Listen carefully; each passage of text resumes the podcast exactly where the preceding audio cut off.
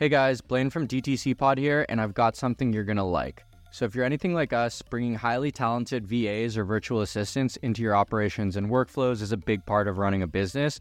Uh, but oftentimes, the hardest part is sourcing and vetting talent, especially at an affordable rate. And that's where More Now comes in. They source and match you with top talent from the Philippines across finance, supply chain, operations, marketing, and whatever else you may need. And the best part is they're super cost effective and back their talent with a 12 month guarantee. So go to morenow.co or check the link I'm dropping in the show notes to learn more about More Now and start offloading some of the most tedious tasks off your plate. We've had a bunch of success working with them and their VAs in our workflows, so excited for you guys to check them out. So before we kick off today's recording, I've got one more for you. Keeping up your momentum this year starts with the right selling tools. And if you're looking to increase revenue, grow faster, build more pipeline, and close more deals, check out the all new Sales Hub from HubSpot. You'll be able to manage your whole sales process, plus my favorite part, the reporting. It's super intuitive, powerful, and customizable. Plus, the whole thing is powered by AI, so your teams can spend less time on tedious, time consuming stuff and more time on developing relationships. Also, no one likes a clunky platform that takes months to onboard onto, but getting set up on Sales Hub is really quick and easy. It's free to get started, the pricing will scale with your business, and with more than 1,300 integrations and add ons, you can tune it to your exact needs. Visit HubSpot.com slash sales to start selling with Sales Hub. What's up, DTC Pod? Today we're joined by Rikin Diwan, who is the CMO uh, and Chief Growth Officer at Soona. So, Rick, and I'll let you kick us off. Why don't you tell us a little bit about yourself, your background, um, you know, maybe some of the stuff you're working on before and, and kind of what you do on a day to day basis. Yeah. Hey, Blaine. Hey, Ramon. Thanks for having me. Um, yeah, my name's Rikin. I am currently Chief Growth Officer at Soona. Um, and I know you guys had Liz on the pod, so I won't go deep into Soona, but we're a basically a content and creative studio for e-commerce brands. So ship us your products, we capture it on photo, video, or it gets sent to a UGC creator with friend as Ramon. And, you know, we're working with over 20,000 brands now producing content. We've been around for about four years. So we can go a lot more into that. My career has been, I think, in like, I think of it as two phases. It's always been marketing, it's always been heavily digital. The first phase, though, was like skill stacking. Marketing is extremely bifurcated and like people talk about what is a chief growth officer versus a chief marketing officer. There's awareness and brand, and then there's performance and the data side. And I realized, like in my career, you can never get that exposure all at once. You kind of have to, or at least for me, I felt like every two, three years, I feel comfortable. That's not good. That's not a good feeling. Let me move on. So I started in New York, and it's been kind of a tale of being media, being agency side, uh, stay in agency side for probably longer than I wanted to um, and you know learn in that process advertising um, you know web traffic and things like that learn branding learn social learn content. And then i went into tech. When i went into tech i was pretty much a product marketer. Um, my first real stint in tech uh, was at foursquare so the check-in app. Um, so i was there for about three years mainly doing product marketing. Um, and foursquare was going through quite a bit of a change um, turning from kind of a an in-app like advertising supported social app to like a data play that was going to power other apps and power advertising technology. That was mostly what my focus was was like how does you work with product what's coming out translate that to mainly for a sales team and a bd team no longer like translate that for customers. Um, at the end of that i kind of look back and i'm like all right well now i've done a little bit of everything. Um, pretty good at some stuff. I know what i enjoy the most. Uh, and who's going to be kind of like dumb enough to take a bet and make me like ahead of marketing. Um, but I was really lucky in that I had known a guy named Ryan. Um, he had founded a company in the bike share space of all things. Um, and he called me up and he's like, Rikin, like, we're going to change everything. And I have this electric bike. And I went to Brooklyn and I rode this electric bike. And I'm like, this is amazing. Um, and I joined them as VP of marketing, started running marketing. But this is like a thousand square feet with a shitty coffee pot and just me as the marketer. Like that's all we had. Um, raised a Series A, uh, but about 90% of that money went to hardware producing bikes in China and very little left over. Um, but that company was called Social Bicycles when I joined. I rebranded it with the team to a company called Jump. We quickly launched pilot programs in SF and DC, and we caught kind of the eyes of Uber, and then Uber ended up acquiring us just like six months later. So it was like quite a ride. And then I jumped into Uber, where for the next or a little over a year, we just scaled insanely fast. My team went from me to 40 marketers globally, um, kind of figuring out how do I navigate Uber. We were in 35 global markets now um, with our bikes. Then we launched scooters. And so if you've ever ridden the bright red one, that was a jump bike. We were in like LA. I think we were in Miami. Um, but now that company then got divested um, out of Uber and became Lime or joined Lime. And so now, if you've ever seen the white and green Lime bikes and Lime scooters, that's the jump bike. Um, you know, and it was a great experience for me because from joining a company, being the only person in marketing, limited funding, to getting acquired, Uber IPO'd in that time that I was there, and our bike was like on Wall Street on the floor, part of the story. And then being told we're divesting the business and all of you are out. Like everything we experienced in two years was what I think most startups think they might go through in 20 years. Um, I got a lot of gray hairs and, and sleepless nights and had kids in that time period too. Um, but yeah, I left and um, and then when I left, I kind of I knew I wanted to be startup and I felt like Jump I was it wasn't a startup for long enough for me and I came back to early stage startups again. Um, I've never been one to love an industry necessarily. I found an insurtech. I went to that insurtech, learned a lot about insurance. Doesn't sound sexy, but actually, as a marketer, there are some really interesting parts where like insurance is a massive SEO play. It's a massive like Google play, and I really like learned that. And I think what I realized there is like I like this kind of marketing. Like I could pull this lever and show my impact on the business and be really close with like finance and you know our budget and modeling and forecasting. And so and it is B2B and it was SaaS. And so I really enjoyed that. And then Soona came knocking, and essentially Soona is still B2B. I like to say we're lowercase B2B in the sense that like our end customers are awesome. They're merchants, they're brands, they're someone starting on Shopify or they're the big ones too. Um, but it's just much more fun. Like we get to, you know, it's not an enterprise product, so we get to have fun with it. Um, and yeah, been at Soona ever since, and we got some exciting things in the works that um, we're announcing and building the team here. But but that's me in a in a nutshell. Well, that's awesome. Um, Rick, I'd love to kind of go a little bit deeper on the whole Uber experience and that transition. What was it like in terms of like what were the responsibilities? What were you trying to convey? What were the challenges of like marketing the product and how did you kind of tackle and tell that story through through content? Yeah. Um, well, content was a big part of it and one that we did really well. Um, when you have a hardware product that is like gorgeous and fun, like an electric bike, um, it's not hard to create like good content around that. Um, and so we would, uh, we actually built, well, I'll talk about it in another way. When we joined Uber, um, it was just me. So now I have to figure out what kind of org structure do I need? And I, I need to start thinking, well, what types of goals do we have? And you know, what are the objectives and the challenges that the business is facing? So where could marketing plug in? And there's kind of like two main areas now as a marketing, um, like as a someone in marketing responsible for marketing. The easy one is actually awareness, which is kind of funny because most brands have the hardest time getting awareness. We have bright red bicycles that we get to drop on the street, and it's like you're out of home billboard. Super easy. You know the next day that we're in town when you see everyone riding around on this bike with your logo. So awareness isn't my challenge, and I don't need to put most of my paid budget into like awareness that there is a thing called a bike, uh, a bike share program.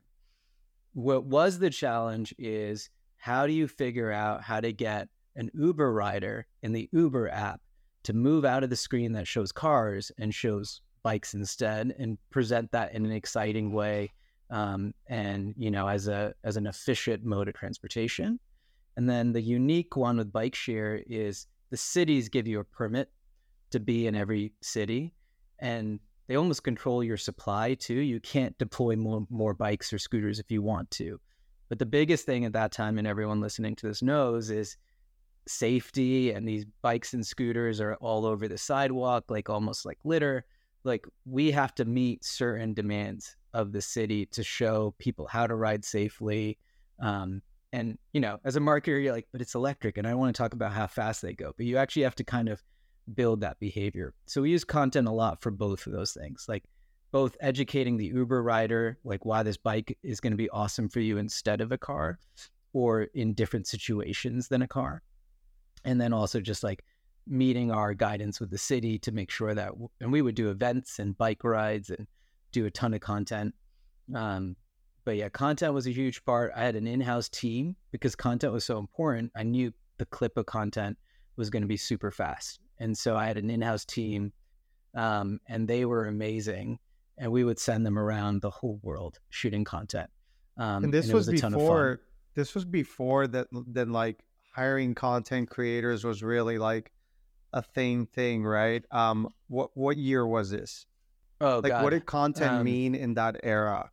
Video, lots yeah. of video and photography. My, was it paid marketing? And then we'd push it with paid marketing. Uh, we push. In fact, we like we worked with three six eight, which is Casey Neistat's company. We we gave Casey a bike and had him ride it and keep it at his place in New York. And when he went to, think it was Atlanta at one point, he rode our bike and you know captured a very Casey story. Um, and then actually, three six eight has a creator network as well. And so one of them produced our safety video because we're like, we don't want our safety video to be boring. So they did such a phenomenal job. But our in-house team, yeah, it's it's rare. It's a luxury a little bit to have an in-house team and and warrant, you know, um, that on your payroll, essentially. But we just knew it was super important to to share this. And what was the marketing strategy prior to joining Uber? Was this it? Oh, prior to ordering, because you're always dictated by winning a city permit. So that part was really tough. Um, but really, the strategy, at, even at that time, was more on the pricing retention side of it. How can you get these guys to ride your bike once and then be sticky as a customer? Again, like you have the bike on the street. In fact, the best way to push a promo in a B2B SaaS world is like email, right? Or like a modal window on a website. In this world, it's take a vinyl, hire an operations team, and have the bike wrapped with the promo on the basket. Like that's your that's your impression, right? And so, um, I mean, it's a luxury too because we're like owning a movable billboard uh, in that sense. But we had to kind of think physical as well as digital, and then the digital takes over, and it's like retention and loyalty. But honestly, that portion of it was so short lived because of Uber, and then the challenges or opportunity with Uber, you know, immediately kicked in. Well, it worked. Um, it worked too fast. Um, yeah, it, it what, did. What's interesting is like every business has unique like dynamics and advantages for promotion that are non-traditional, probably non-traditional ways of marketing. Um, like you mentioned on the insurance with the SEO, there are certain traits because like mar- a lot of marketers talk about playbooks, right? But like often the marketing strategies with the bigger like out biggest outlier like results are the ones that are not a playbook and that your business has a unique sort of component to it that you can pull off this strategy um, that nobody else is really doing. Um, yeah. And so I wonder, you know, you you probably look for those by instinct within all the businesses you operate. Yeah, I think. Well, I think what I look for in a company, eh, like even in the interview phase, is like, is this product inherently disruptive?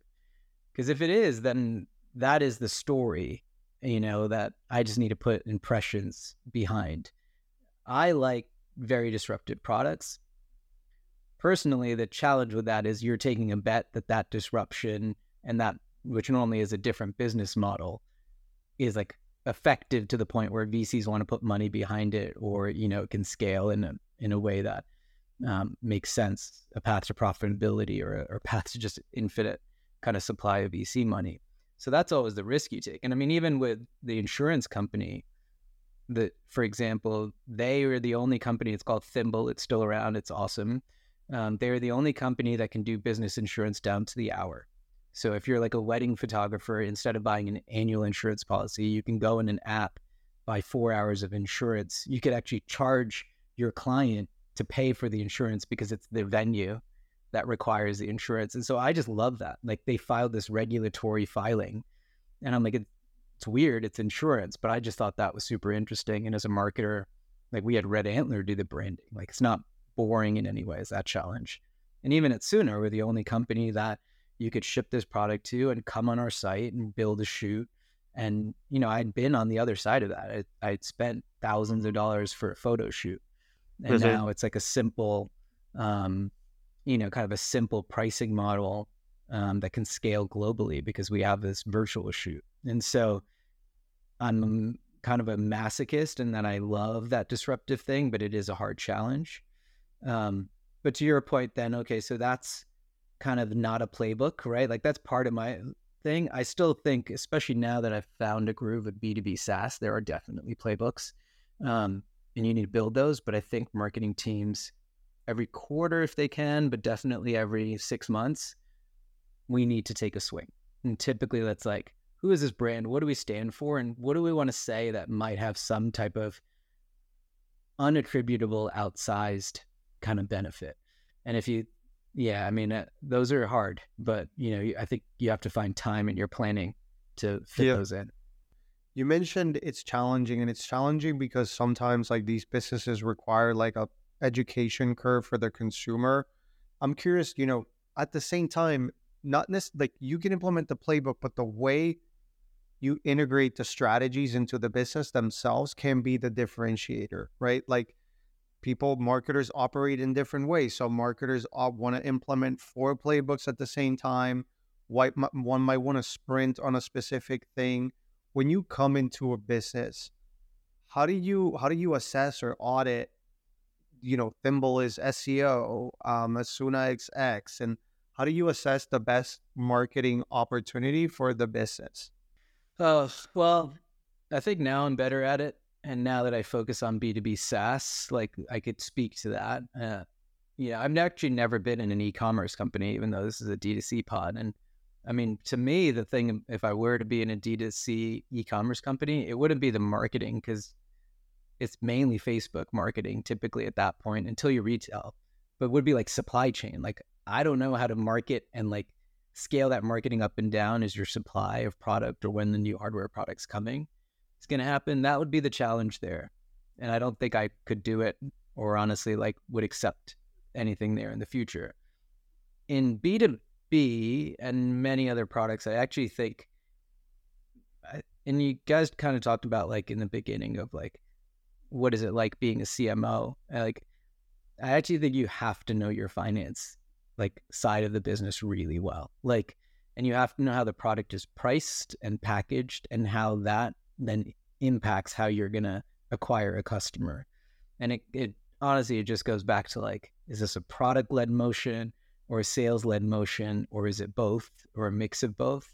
And then what kind of resources do you have? Because like in a product led motion where you're gonna click a button, go through a funnel and transact at the end of that funnel, it's kind of closer to e-commerce where it's a CAC, AOV, AFOV, LTV thing. And then in the sales led motion, it's like, I got to get an MQL and I got to convert that to an SQL. And where do I get all these from? And like, do I have a CRM system and an SDR? And, and I've had some really good conversations recently with some other CMOs of like, where do you put the SDR? Like, is the SDR in marketing or are they in sales? And, you know, what's, is it an agency or the stack? Like, that's always a challenge. But like, it sounds unsexy, but the right play for me is like looking at the business itself you know and then being like all right where's where's growth going to happen because that changes the channel or that changes the team even that you need uh, yeah not not the Yeah. most glittery sparkly of answer but I, I think that's fundamental Yeah, I was gonna ask you, Rikin, uh, just to elaborate a little bit more there. I think one thing every marketer sort of thinks about or struggles with, it's like, where am I allocating my budget, right? You've got limited budget, you've always want more. You're obviously gonna understand the unit economics of the product and the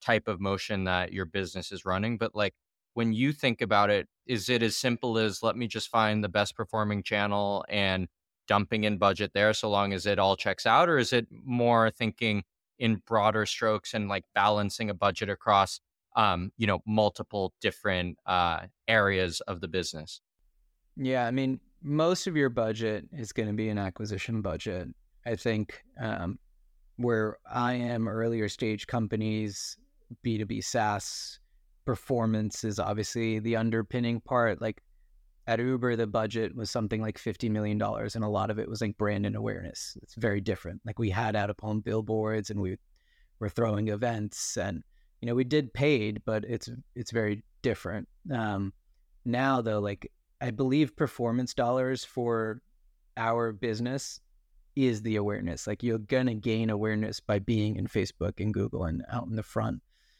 I think what happens is your acquisition mix. At a certain point, you start to feel like this isn't good enough, right? And you're like, or like every dollar I'm putting into Facebook, diminishing return.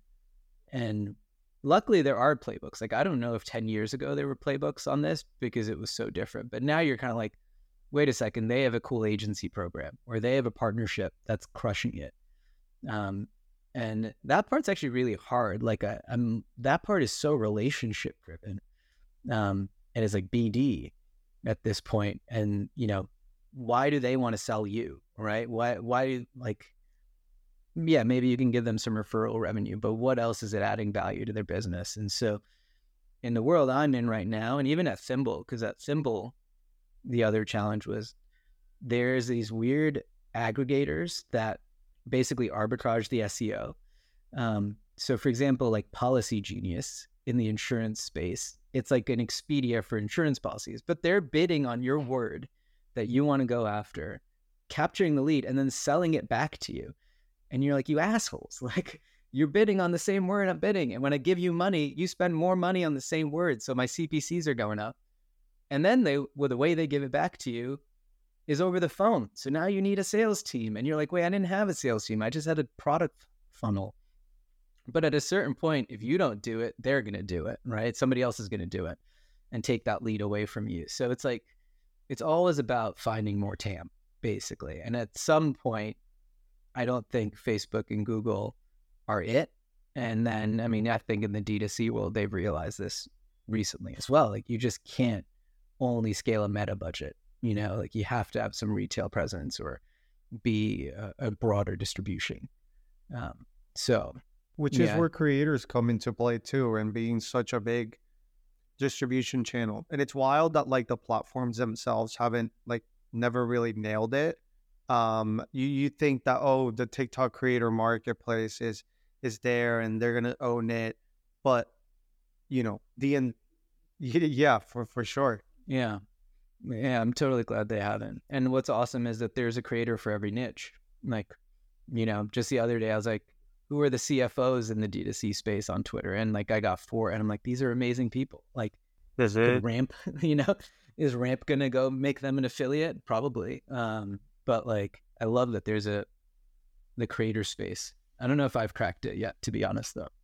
Um, yeah, yeah, well, I mean the it's also relate it's like relationship based as well. Like, you know, whether you're using something like trend, you are engaging one on one with that person and you are sort of building that relationship in a way where the creator has to like your product and they have to like working for your company as well or like you know repping it and they have to really understand the product to even extract the messaging that you might have not even thought of yeah. um that that will end up in a really successful campaign so like in a way that's also a marketing strategy that um, does the it sort of like has a byproduct benefit um, of like new copy, angles, things you didn't think about, being able to use a creative um, for performance. But how do you think about creators as like from a performance basis, like talking about this financial angle?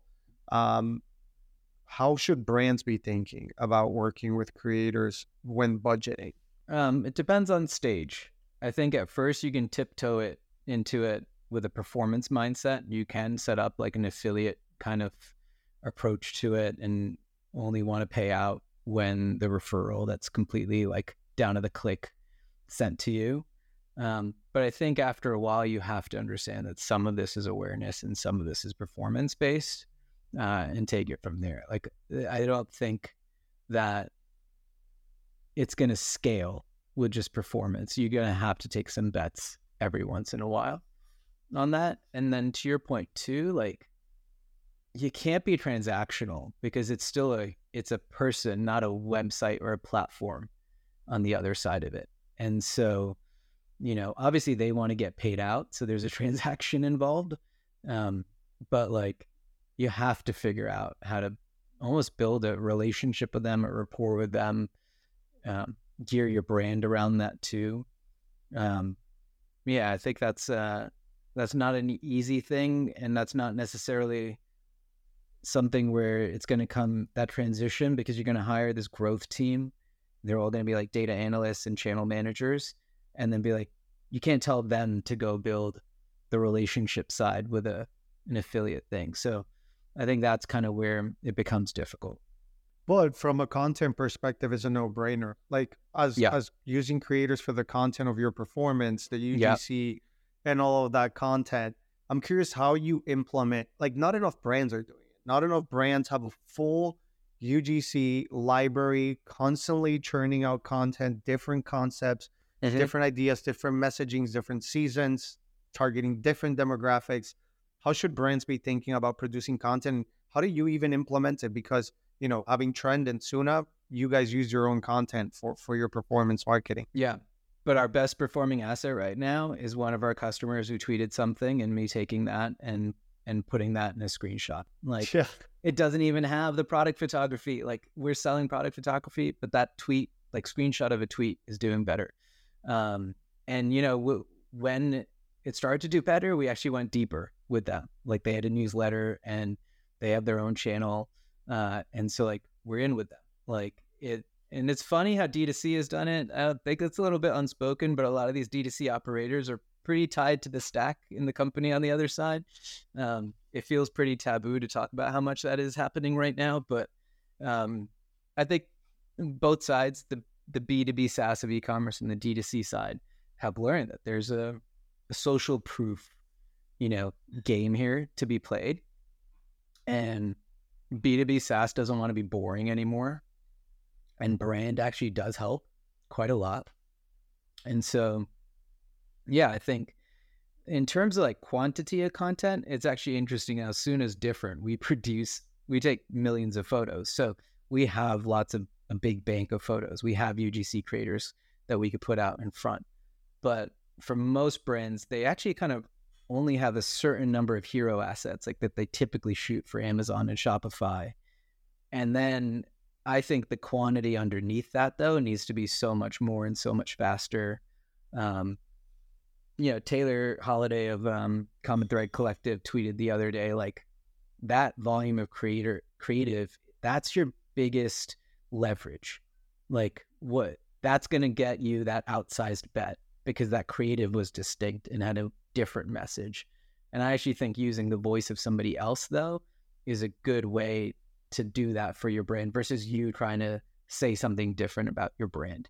And sometimes those creators if you listen hard enough the way they talk about your brand is resonates better than what your value prop on your own site might even say like we need to learn from how are others talking about our brand so yeah i think um i think creator content is um probably even looking ahead where most of our budget is is going like how do you turn this thing that was like a boring case study into something that can be used like and spliced and cut and and amplified We are really excited to announce that DTC Pod is officially part of the HubSpot Podcast Network. The HubSpot Podcast Network is the audio destination for business professionals, and we're really excited about being part of the network because we're going to be able to keep growing the show, bringing you guys amazing guests, and obviously helping you guys learn from the best founders, marketers, and builders of the most successful consumer brands. So, anyway, keep listening to DTC Pod and more shows like us on the HubSpot Podcast Network at hubspot.com slash podcast network. Um, Rick and I also want to ask about that because I think another problem that like I've seen in when I'm in the marketing seat, it's like I want to invest in content, right? And I want to be putting it out and I have all these different channels, but every campaign's a little bit different. Markets are changing. You're trying to figure out what to do. So, how do you go from like, you know, ideation of like how much of budget you should be like putting into working with creators to like get new content and then reconciling that with like, okay, now that I have that content, where is it going? Because like you're saying, obviously you can, you know, put some of it on Facebook, Google, um, whatever, but like I guess, yeah, how if you could just talk to us a little bit about that interplay between like the creative direction in terms of saying, I'm, you know, buying this much content, but then also knowing on the back end where as a marketer you're pushing it out to get the best ROI on that content that you produce. Yeah. Well, first, I think you need a, a team that understands this so that when they are storyboarding this, like with a creator or by themselves or with a freelancer, like they are thinking this through. They know that this one piece of content is going to be 30 seconds on the site, seven seconds on TikTok, you know, and spread out in many different ways. Like that's how you have to, you know, stretch your budget in a, further than it can really go.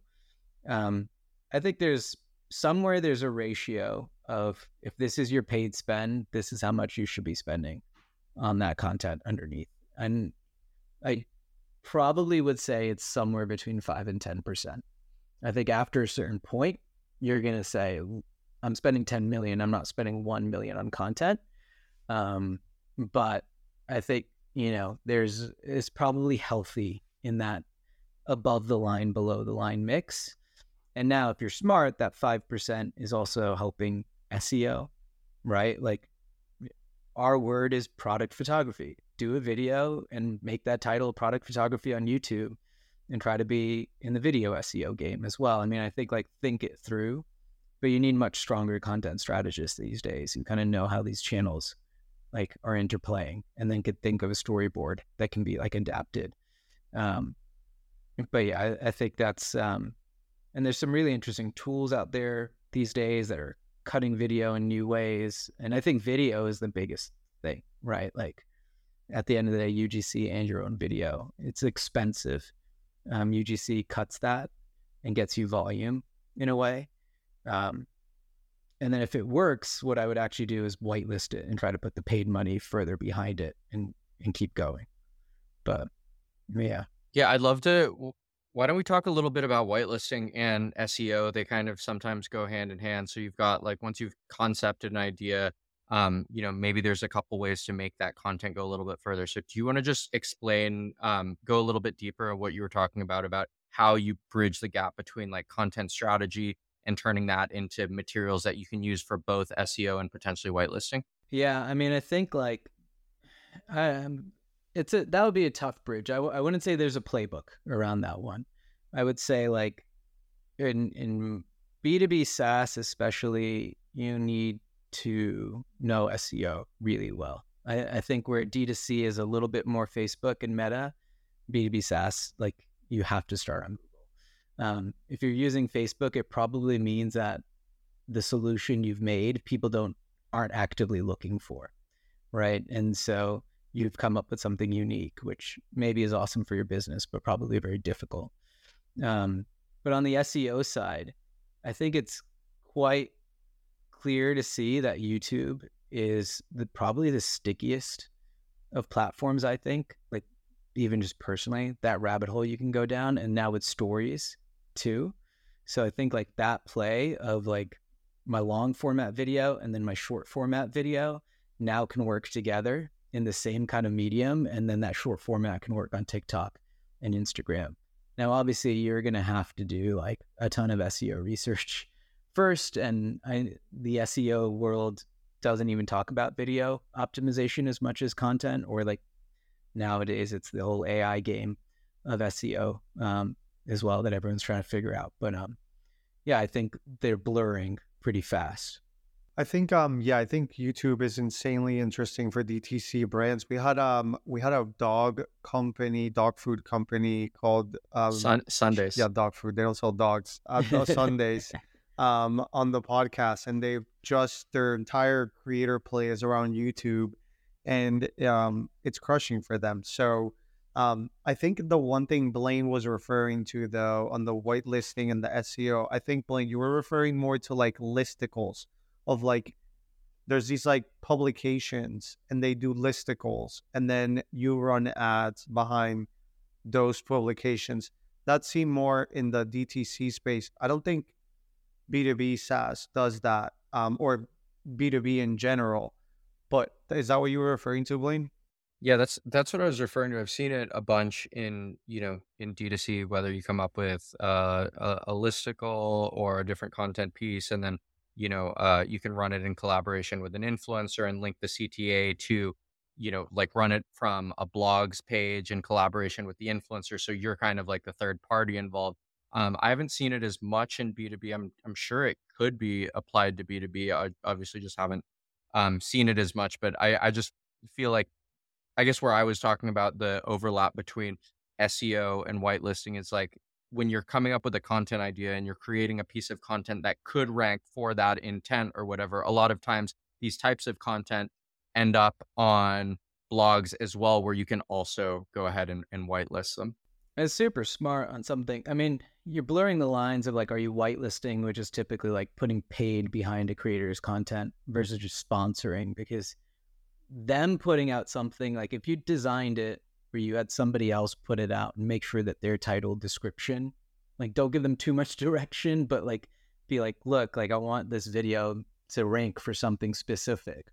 Like if you put that research into the design and then they have that subscriber base because that's kind of where um, you're missing as a brand you're just not going to have a massive subscriber base. Um, i think like that's where it's almost like in the SEO equivalent, it's like domain authority. You know, it's like they just have more domain authority, but on a different platform because each video is going to get more reach and then make them optimize for an SEO chart. Honestly, that's probably an arbitrage play I just haven't done yet. Um, but yeah, you probably got uh, you got my mind kind of thinking we should probably think about some things there.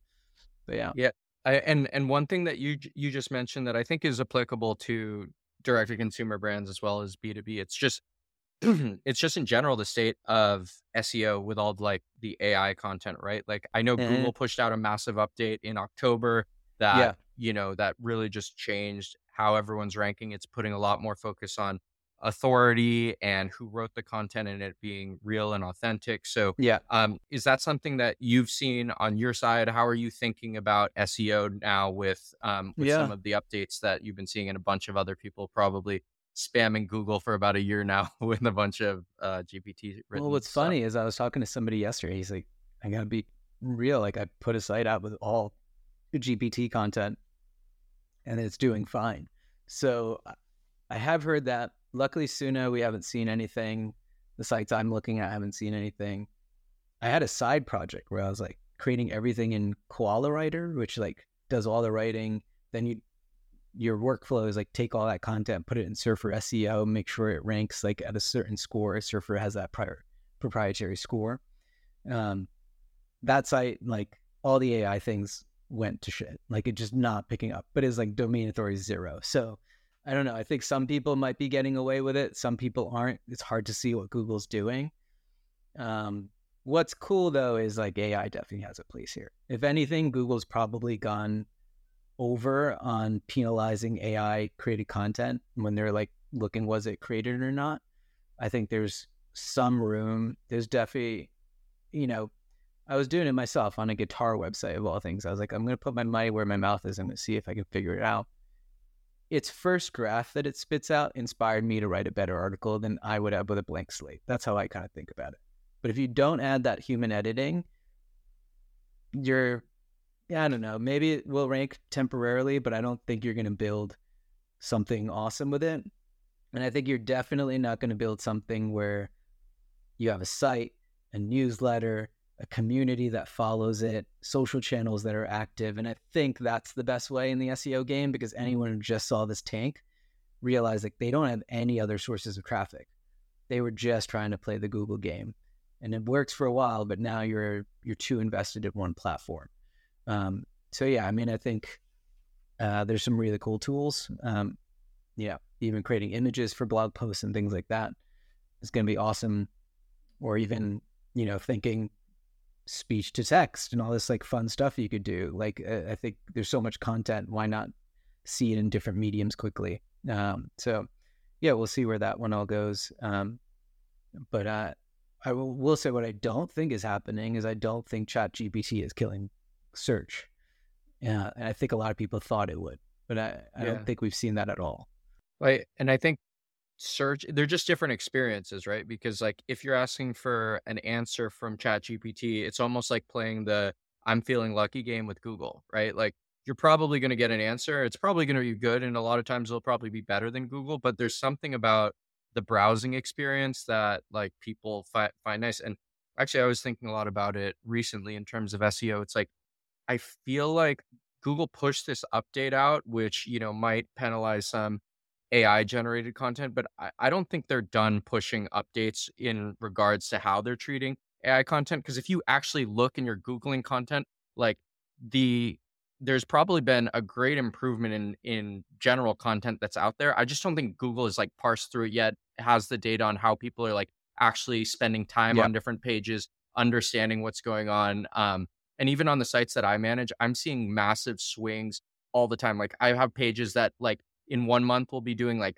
2000 uh hits a month just on a single page and then the next month it'll go down to 100 and then the next month so like it just seems like in the background google's like just figuring out like what to do I mean, that maybe this is optimistic. What I hope google's doing is like de-ranking you, ranking someone else up, and seeing if that is better than what you what you had posted, and then switching, course correcting. Maybe that's what we're told it kind of does, but and that's what I hope it does. But you know, and that's how they can measure values. So, yeah, I think you will see those this roller coaster.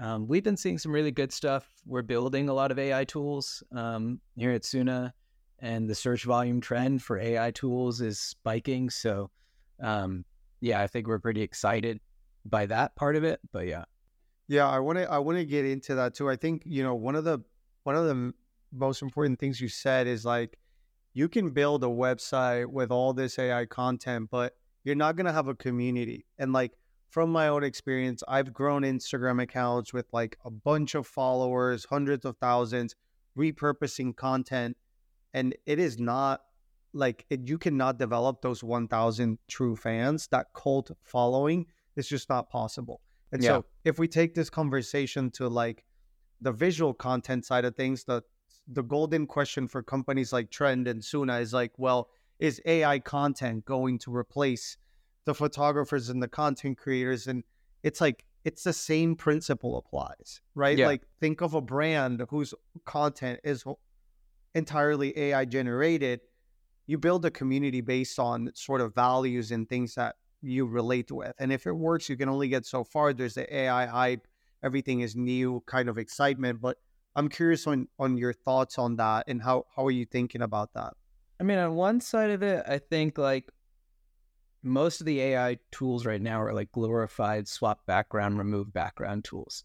But when you think about that, like I don't, the hype is nice, but like you've been able to do that in Photoshop for decades now. Like the application of that use case has been around and it never took anything away from someone who was good at Photoshop. So like the fact that these people have a different tool, these people being creatives have a different tool, like I don't think it takes the application or that that end like use case in their role out of the equation. Hopefully they're producing more content like we just talked about. You need more content than ever before. How are you going to get it? It's still going to hopefully keep the job and you know um you know we're we're not backing away. We have you know 30 photographers hired full time and they're very busy. So um but we're still in phase 1 um and i think it's going to change. I think like what will also happen is you're going to want really high quality things of your product and then you're going to be insert it into different use cases world scenes things like that that's not where ai is at yet it typically takes like a 2d flat thing cuts it out puts it on something, you know, and I think, but they're getting better and they've gotten so much better just in the past few months. Um, I think we as a company at Soona, we have basically um, felt that we have a role in this space, even though we started with real photographers, real videographers, we still have a role in this space to make you make or to help you make beautiful content. So we actually have a listing insights tool that looks at AI generated photography and it, it gives you a score and it basically says your composition's not great. Like it's just too AI at this point. And I think that's become really obvious. Like people are looking at images and be like, that's AI, that's not the real thing. And when you're also talking about product quality, um, like the high def of the product in the image, that's super important. Like if that image doesn't look great, or it's kind of manipulated, and then you ship an actual product that looks completely different, like your return rate's gonna suck. So like, you know, I think we're trying to build it that no matter what, it's beautiful and it's got integrity behind it. So are we building remove background tools, blur background tools, swap this thing out, and we're trying to stay ahead of the cool curve? Absolutely. In fact, some of our top customers have access to these tools in a beta right now. Um, but we've just learned, like, you know what? Our company was built by creatives, and creatives know what good creative looks like. They actually, the best ones never care about the tool. If the tool's a camera, if the tool's Photoshop, if the tool's something we build. Um, and so that's kind of where I, I think it's all going to go. And like I said, like the SEO thing, I don't know. I thought it was going to cut out. I, I thought like my article production for a good SEO article was going to drop from like four hundred dollars an article. It's like fifteen dollars an article, but no, it's come down a little bit. But there's still so much to do to make it better. Um, so yeah, I think it's going to be somewhere in between of what we think it will be uh, and what it is today. Yeah, I think that's a really interesting point, especially around um, what you said with Soona and how you guys are thinking about uh, like photos and photographers and pairing it with AI um, as well. I know it's like a like Netflix, for example, right? Like they cared about their end customer. They didn't care about like the how or the mechanism of the delivery. They were just like, our customers want entertaining content. So whether that's a DVD in the mail or a streaming yeah. service, at the end of the day, they're delivering what the customer wants. So it's knowing your customer and understanding what what it is that you do and what you provide to them and not necessarily being so stuck in the way it's like oh they only like us because it's like a real photo or they only want us because it's an AI photo it's like no like you said they want good creative so um one question that I'd have for you is like as a marketer like you were alluding to earlier in our conversation, storytelling is such an important part of that, right? So, what is the story that you're telling at Soona? How do you navigate that story? Make sure you have consistency across your channels. And as we're navigating this sort of crazy time where you've got AI generated content moving so fast and you guys were built originally as a like an in-house studio production how are you navigating telling that story what does that look like over the next call it 5 years 10 years yeah um I think it's well we've we've changed our value props because we're now introducing all these features. So now you can authenticate your galleries and everything with it with your Amazon store, your Shopify store. Um, so now we're really understanding like we're sitting on 4 million photos. Like that's pretty crazy. Um, and that doesn't even include all the videos that we've done on the UGC side, right? And so in, in that kind of ecosystem that's floating and everything outside of our studios. And so we kind of have realized that hmm, we actually have a stronger position kind of in the middle of a workflow than we thought we did, right? Um, or that we may have thought. We're not just where you're going to make content because now you're going to keep your content on Soona. And and then we also want you to want to help you make sure that that content works and it's effective. Um, so actually, like our new tagline is Soona is where you make, manage, and measure your content with confidence. And the confidence part is also really important to us because we want you to make content that we think has a high level of quality, not just for conversion rate, but also because our founders are creatives. They had a creative agency before this. They are photographers by trade. Liz is never uh, an arm's length away from a Leica camera and is obsessed with photography. And also, like, as my role, you know, I told Liz, I'm like, our brands love you and they love your voice, no matter how big we get. Like, you got to make sure, and we we make sure, and she'll never make, she'll never shy away from it. Like, she's outspoken and has a voice in it um, which I love as a marketer. Like I actually think I've worked at companies where the founder is a little bit shy, and that's fine. It's personal. Um, but like having someone who like lives and breathes it is going to be there. What so, is what is the story? I, I can't remember. I think I don't know if Liz. Oh yeah, Liz. When she was here on the podcast, she mentioned Rikin pulled me the other day and said, "Hey, can you do the voiceover of this ad today or something like Yeah. that?" And she did it. Yeah, I, I have her do voiceovers for our our ads because I, I think she actually has a great narration to it. And one day we'll have a voiceover AI, and I'll probably have a Liz AI bot in there. It'll be cool. She writes our monthly newsletter. There's never a promo. There's never a CTA. It's always our highest, not only open rate, but click through the website and like purchase days.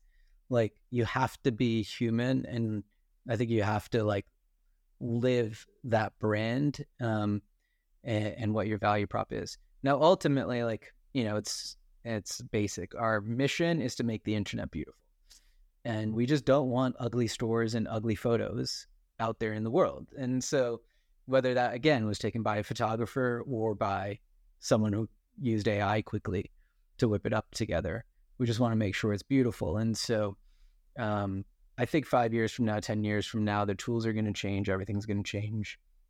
You know, we just saw, um, oh, what was that video app that just raised a ton of money yesterday and announced it? But it's just like text Pika? to video. Pika. Yeah. I mean, like, who knows what that's going to do for, for video. But, um, the, the market for producing good creative is actually growing, right? Um, is the market's not shrinking or the, the money behind the volume of content is not shrinking. Um, so I think there's a there's a really exciting opportunity. That's then that's a good position to be in. I think um you know we had we recorded an episode with Ryan yesterday. His company was bought by like a newspaper company. He got acquired. He was he joined, and he's like, he, we I just knew that this was a dying industry, um and and it's so different um when you're operating with with those tailwinds. My, my first job was Um, at New York Post, and I left because I'm like I'm working at a newspaper. So, yeah, yeah. yeah, Um, so I think one of my last questions as we get towards the end here is like, how do you then keep that? Me- how do you con? And I don't know if control is the right word here, but like, how do you keep that message consistent throughout the marketing teams you have? If you're, you know, through the team that's like getting the creative, the team that's editing and writing copy, the team that's doing SEO, posting on social media, um, especially as the team grows or the company grows how do you keep that consistent? yeah. Um, honestly, I actually think you give them a lot of wiggle room. Like, it's not a tight, like short leash by any means. Um, but you, you know, we're building this like, you know, plane right now as we're flying it. So, um, I don't have like a brand book that's like you got to say this and not say that right now. Um, and in any way, like you should be testing new messaging and you should try it out and, and see if it's sticking. So, look, we're small enough where I get to see probably every piece of content before it goes out the door, and and we're 130 odd creative people employed at Soona. So like everyone's gonna you work with 30 photographers full time and also put out a paid ad and see if you don't get good feedback on whether that was good or not, or put a new photo on your homepage and try to get away with like that not being something that all of our photographers think is you know an amazing composition and asset. So we luckily get a lot of feedback, um, you know, but we're always testing out new things and, and trying new things. But I do think it is very important to be grounded in kind of what your value props are, what your message is, what you want consumers to feel um, and be excited by. Um, I know Soona as a brand, like we just don't take ourselves seriously uh, in the sense of like we're super colorful, you know, be in the culture and you'll hear things like this isn't a rocket ship, it's a glitter train. Like it's just part of who we are. And then, you know, our designers kind of have to really think through that a little bit more. But luckily, you know, all of their design kind of hits that, hits that, um, hits that mark. And so, yeah, I, I, you know, I, I don't think it's that hard to be very honest. Um, sometimes you're serious, sometimes you're funny. Um, the best brands are like Nike, like they just think about epic brand, you know, and the tone is completely different in a different campaign. That's cool. Um, you know, uh, but at the same time, I don't know if we're big enough that um, we figured everything out and and locked it down. Um, uh, but yeah, yeah, very few things can be a total PR disaster. Um, so uh, uh, okay, so you've been teasing the brands with like all the beta stuff. Where like brands that are listening that might want to beta this stuff out, see Yeah. everything new that Soona is doing. That you know the evolution from the place you make the content to the place Yep. where you measure it confidently, um, and just test everything you guys are are you know doing new. yeah. Where, Where did can they they do that? Yeah. It's actually quite simple. Um, go to soona.co and I, we changed the nav and now it says studio and it says tools. So just click on tools and you'll learn kind of what we're doing and building on the platform. If you want access, it's actually not that hard either. You come join one of our preferred packages and all of our preferred customers are, are getting access to the platform right now. Um, and so, yeah, the tools are, are pretty awesome. And we're just lo- like last week, we just added blur background and it sounds simple, but like we've put a lot of effort to make sure that our edge detection is really good and you know better than what we think others are doing. And so um, there's a lot going on there. You can see listing insights, which is that score that we were talking about, and editing tools um, that we're bringing, you know, purposely built for brands. Whereas a lot of tools are building these tools for family photos and whatever you want to throw up there but these are really specifically like our ML model is trained for products, um, very specifically. So, yeah, it's the best place to go. And then trend. What? How has trend been? Oh, Trend is amazing. It's just brought this other human level uh, to the business and creativity. Um, so, Soona, we acquired Trend. If anyone is new to Ramon in this world, um, but yeah, I mean, Trend, the UGC side, it, you know, it's like we said, like we just want content to be great, and I don't think we ever assumed that the only good content could be produced inside four walls inside a studio. And I'm actually really glad that we haven't gotten to this mode like, oh, we got we do outdoor photography now and we scout locations and you know do things like that, but with a professional team. I'm so glad that we just went straight to creators and are just having fun there. Um, and we're actually adding more creators to the platform right now than I think we have in a, a long time. So that's uh, going to be a great opportunity for everybody. Sweet. And then Reagan, I know you have a newsletter. Um, and where can people that want to Oh, keep up with all things marketing? Where where can they hear more from you? What are the socials? Shout everything out. Oh, thanks for that. Um, I mean, you could you could read my newsletter. It's just rikin uh. No, I didn't put it on a paid domain.